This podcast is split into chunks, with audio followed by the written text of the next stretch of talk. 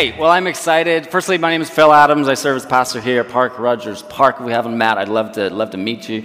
Um, come on up at the end or find me afterwards. I'd love to introduce myself and get to know many of you more. So, um, we are starting at the beginning of a new year, a short three week series. It's entitled Worthy of your life. If you were here back in November, we sent out a, a survey. We did it in service. We sent it out so, uh, through social media, inviting people to, to ponder and wonder what would be uh, three really helpful sermons um, for our church at the beginning of the new year. Um, we really, as the elder team, we were we wanted to start the year off with just a reminder that, that Christ is worthy of every aspect of our lives, that there's no aspect of our lives that is off limits uh, to, to, to Christ. And so we had over, over 80 people responded to the survey. Um, and these are the th- three sermons that we're going to be preaching. So today I'm going to be preaching a sermon um, entitled Sacred Rest Embracing the Gift of Sabbath.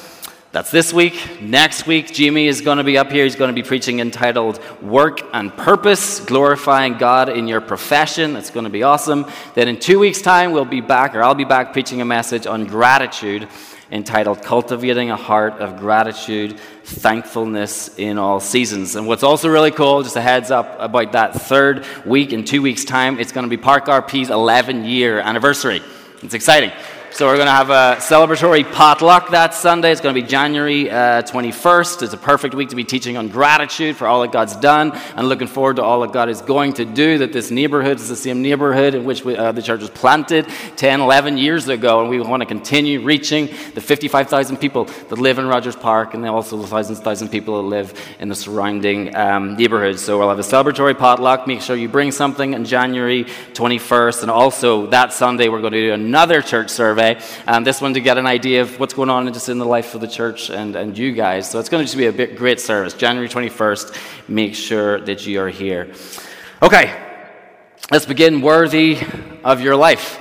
Uh, by a landslide, the most popular selected sermon title when we sent out that survey of the nine different options was the sermon focused on rest and Sabbath, which is, which is maybe telling for our church. And so, even as I've talked to people within our church recently, it's, it's become clearer and clearer not only how many of us struggle with this, but also how so, so many of us are dissatisfied um, with, with having to live uh, restless. Um, there's a discomfort within our church with our inability to rest. And uh, what I'm thinking what I've been thinking or realizing with an awareness of this is that um, we, we know that there's something off. We, we, we have an aspiration to something that seems right and good, and yet, for whatever reason, it seems that we, we're being swept along in our lives by, by tasks and uh, to do lists and, and costs of living and uh, alarm clocks waking us up and just making us feel like our life is frantic and nonstop and never ending. I don't know if you resonate with that. I know many of you do. Leo uh, Tolstoy, the, the Russian novelist, he had a vision for, for, for his life, and he, he wrote this. He said, A quiet, secluded life in the country, with the possibility of being useful to people to whom it is easy to do good, and who are not accustomed to have it done to them. Then work, which one hopes may be of some use, then rest. Nature, books, music, love for one's neighbor, such is my idea of happiness.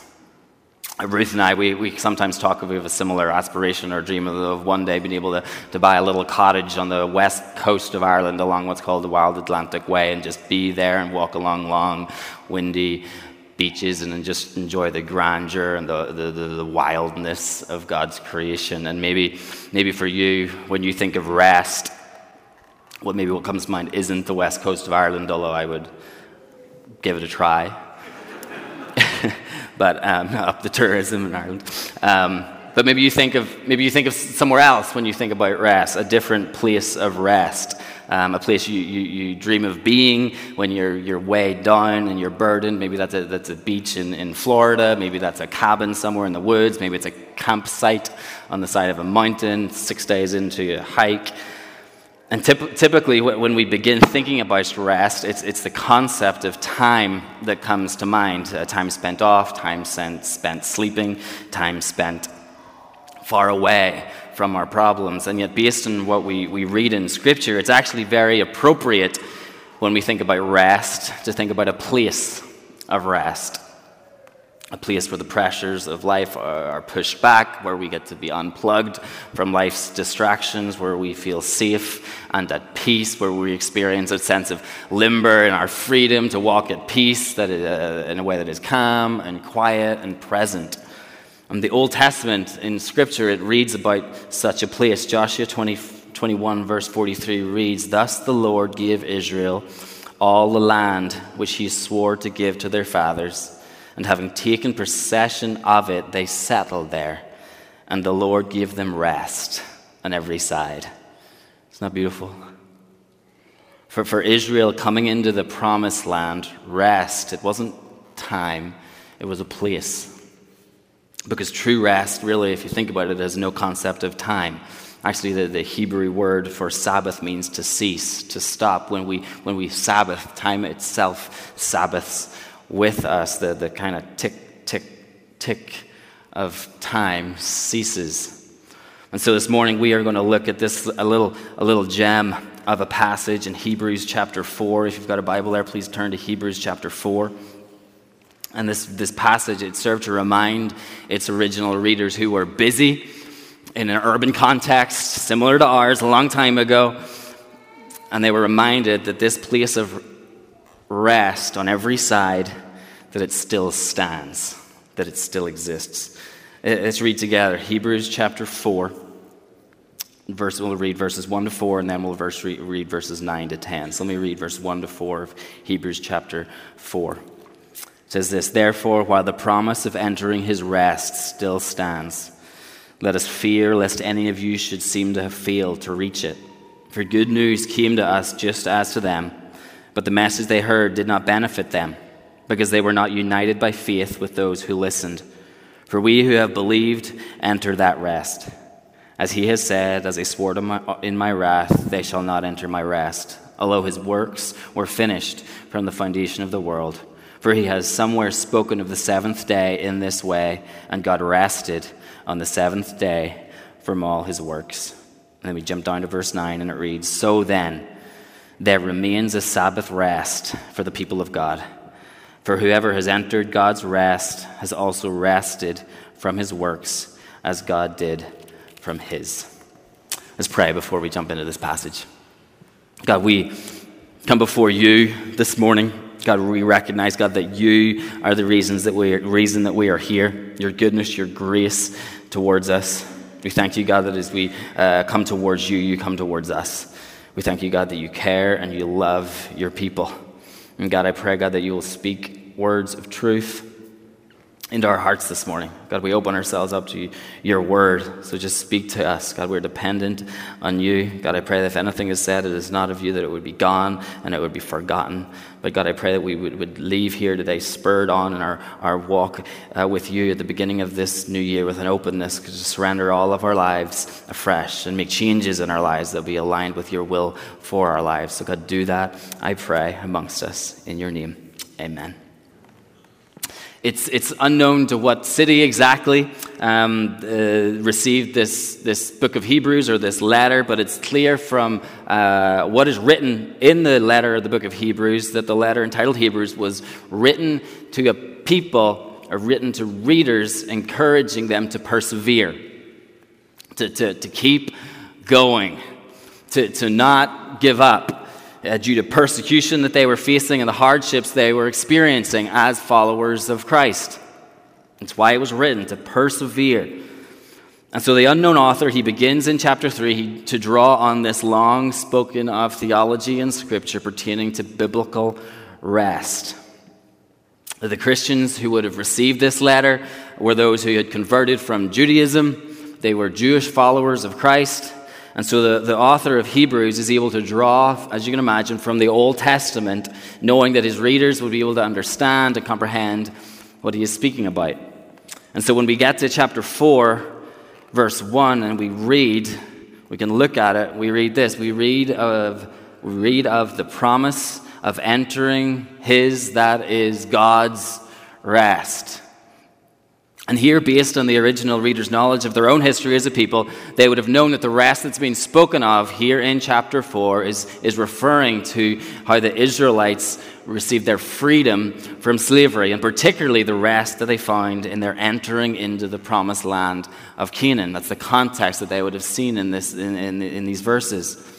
And the purpose of chapter 4, verse 1, is to remind us, the readers, that the promise of entering this rest still stands it's still available. It's still accessible and attainable. There's an assumption made in this verse that post Israel's arrival in the physical promised land, there still remains for us today a land of rest. To use the language of verse 1, a place of rest that still stands. And it was in this period of Israel's history, after their freedom from slavery in Egypt, when they were on their way to the promised land, that God gave within the Mosaic law the commandment to Israel, you may have heard it, to remember the Sabbath day and to keep it holy.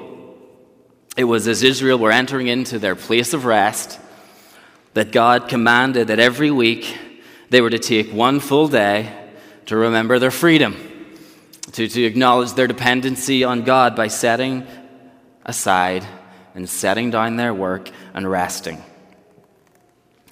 Which causes us and a lot of other Christians as well to ask should we be keeping, should we, should we be keeping the Sabbath? Does, the command to observe the Sabbath still apply to us? And if so, in what way? And it's not uncommon for Christians throughout history uh, to believe so and to, to take the Sabbath, which was on a, a Saturday originally, and transfer the Sabbath onto a Sunday, the Lord's Day, as a, as a day of rest, to have a day that's considered distinctly holy and set apart. And yet, what you'll, you'll find us teaching here at Park is that the rest offered on the Sabbath day, historically in Judaism, is now offered and fulfilled in Christ through our relationship with Christ. For, for, for one reason, nowhere in the New Testament do you see Sundays being referred to as the Sabbath. There's nowhere we see that transfer from the Jewish Sabbath from a Saturday to, to a Sunday. But we also, in Colossians 2, verse 16 to 17, we read, Let no one pass judgment on you in questions of food and drink, or whether or with regard to a festival, or a new moon, or a Sabbath. These are the shadows of the things to come but the substance belongs to Christ.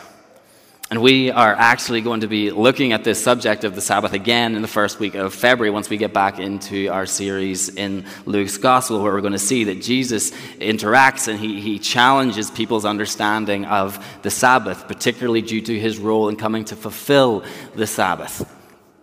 Hence, we believe keeping a Sabbath day of rest is no longer a matter of disobedience or a matter of obedience, but the Sabbath day was, a, was past tense, a weekly rhythm for Israel to prepare them for the ultimate rest that would become available in Christ. And so, we as a church, other than gathering for a church on Sunday, so please keep that free, we don't treat Sundays as a distinct day of rest because our rest is in Christ. And that's why, isn't it, we're all so well rested, right? It seems, in a sense, that um, something's gone a little wrong. It's almost tempting, actually, to, to revert back and say maybe we do actually need to be a little stricter in keeping a 24 hour Sabbath day of rest if resting in Jesus is leaving us so tired. In Deuteronomy 12, verse 10, it states that Israel were to receive the promised land as an inheritance. It reads, God will give you rest from all of your enemies around you so that you will live in safety. But when we read Hebrews chapter 4, verse 2, it says that there were also those who heard this good news, but they did not benefit from it. Verse 2, Hebrews chapter 4, verse 2. For good news came to us just as to them, but the message they heard, it did not benefit them. And then in the second half of verse 2, we, we, get the, we get the reason why they didn't benefit from the good news of available rest. Verse 2 reads, It was because they were not united by faith with those who believed. As in, there was a division amongst the people of Israel. It wasn't just being on the land that gave the Israelites rest, and it wasn't just keeping the Sabbath that gave them rest. It was a matter of faith, it was a matter of belief. There was a faith, there was a belief that some of the Israelites had and some of them didn't have. And Hebrews chapter 4 is a very hopeful warning to say, don't, don't be those that hear the good news, who, who have walked out of Egypt and they've entered a new land, but still fail to attain the faith that produces rest. Ruth, my, my wife, she sent me an article this week, um, knowing the message today was on rest, and it was an article telling the story of, of Corrie ten Boom. Some of you may know Corrie ten Boom, but it was particularly telling the story of her, her father, Casper ten Boom. We also decided that if we have another baby boy, we're going to call him Casper. Yes? Sounds good. The ten Booms were, they were a family that lived, lived in, in Holland, in Europe, living in the, the not Holland, Michigan, thought I'd better clarify, um, living in the city of Haarlem, I think I'm saying that, that right, who, and they lived there during the time of the Holocaust. And they helped, they're known for, they're famous for, um, how they helped and they protected Jews and hid Jews in their home. Then in February 28, 1944, their, their house was raided, and after extra rations were found in, your, in their home, the whole, the whole family was arrested. And before they were sent to concentration camps, they were split up, some to concentration camps, some to prison camps. They were taken initially to, to a local gymnasium, and in the midst of which Casper, Corrie's father, he, he held evening prayers. She writes about this in her book, the, the Hiding Place, saying, Every day of my life had ended like this that deep, steady voice, that sure and eager confiding of us all to the care of God. The Bible lay at home on his shelf, but much of it was stored in his heart. His blue eyes seeing beyond the locked and crowded room, beyond Haarlem, beyond earth itself. As he quoted from memory, Thou art my hiding place and my shield. I hope in thy word, hold thou me up, I shall be safe. Later, Casper's grandson, uh, Peter, he would also write about his memory of this time and these days. He writes reflecting back on the next day after being taken to the prison from the gymnasium. And he wrote, The long hours crept by slowly as we stood there facing the yellow brick wall. My heart was full of questions. I kept thinking of the psalm my grandfather had read the evening before. In the gymnasium, there were 30 other prisoners lying and sitting on the floor around him.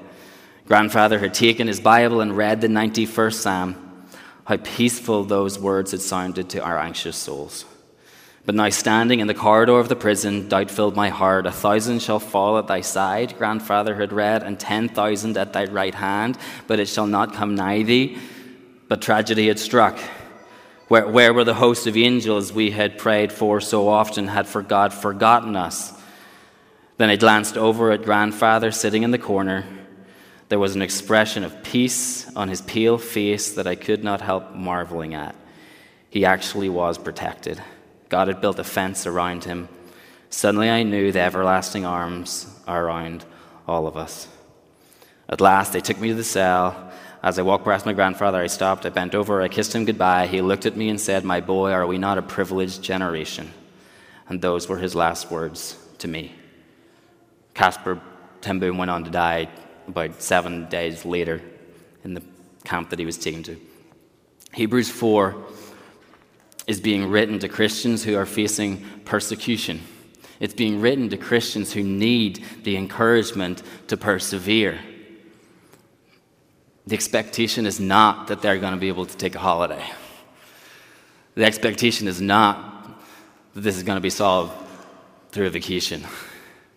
It's a, a reminder to them although that there is a rest that still stands, which is a reminder that a biblical theology of rest, as it applies to the Christian's life, has to be framed by the New Testament's expectation of what will be the Christian's life. The expectation that's said in Scripture that living a faithful light life in pursuit of Christ, where we will enact His will and His ways in obedience to Him, the expectation is set in Scripture that the Christian's life won't be easy. John says in Jesus says in John 16, I have told you these things so that you may have peace. In this world you will have trouble. But take heart, I have overcome the world.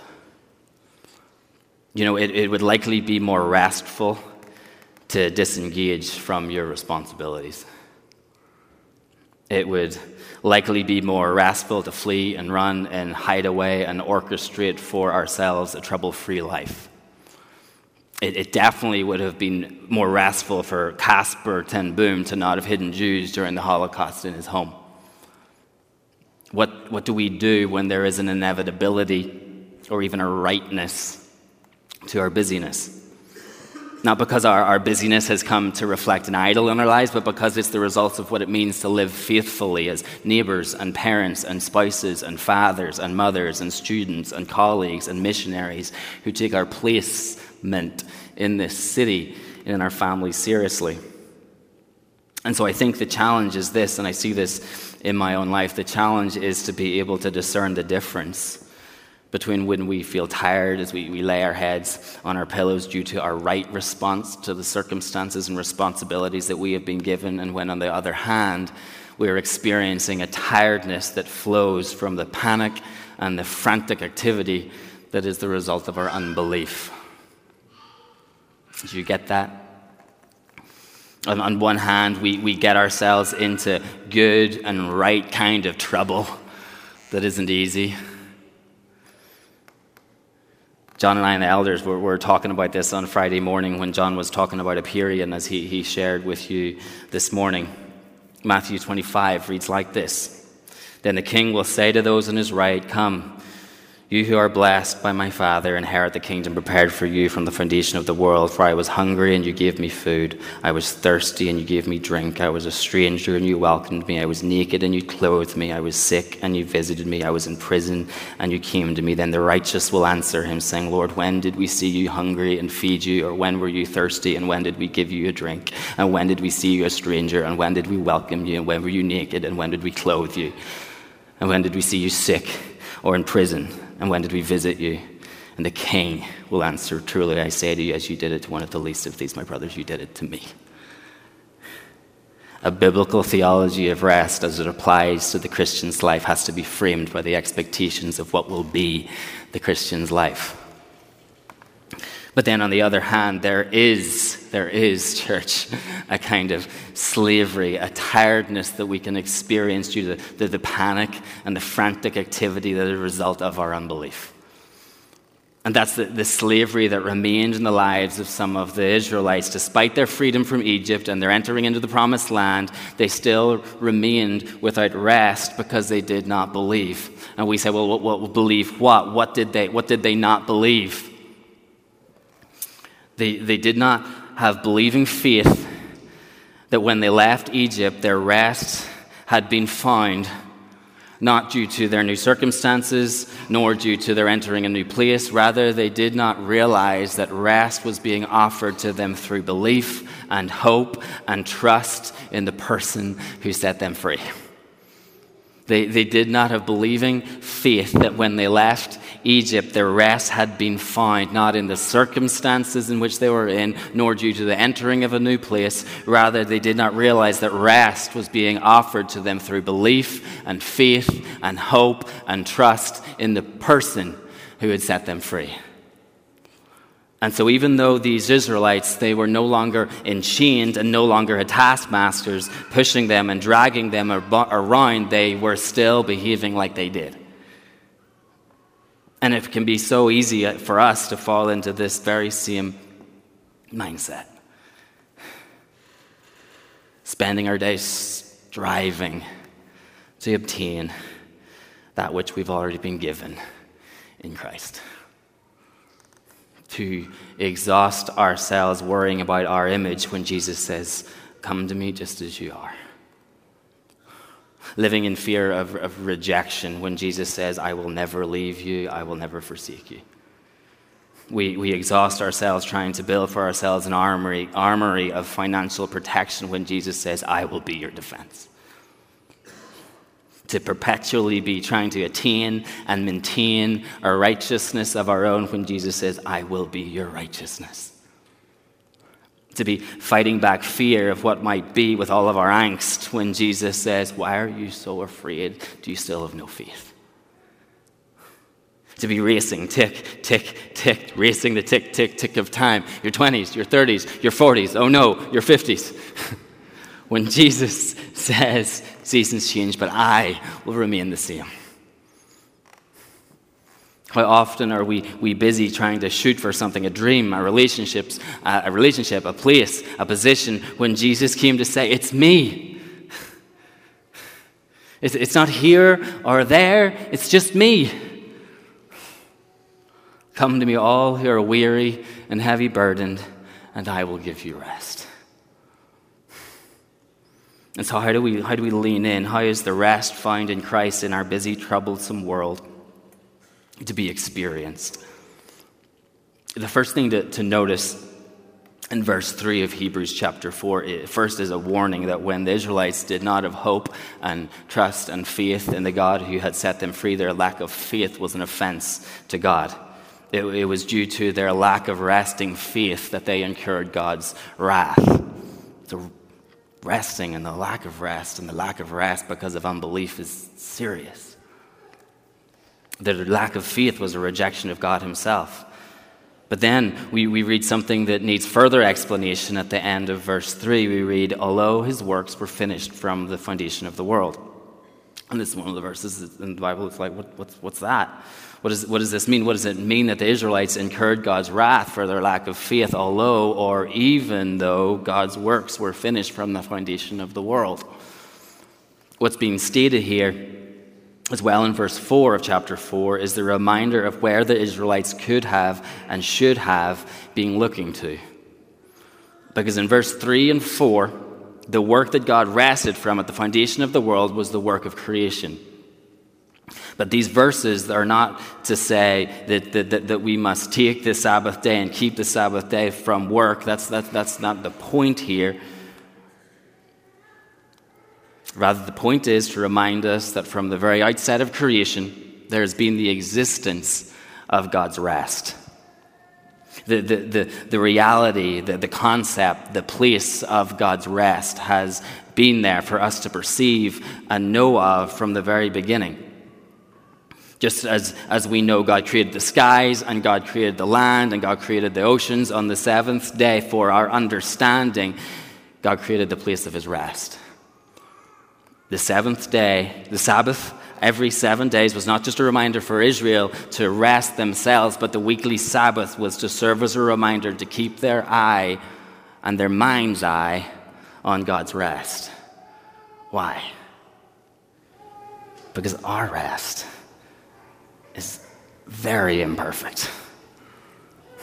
Our rest is, is riddled with fear, and our rest is riddled with restlessness and striving. We toss and we turn, and we wake up tired, while God's rest.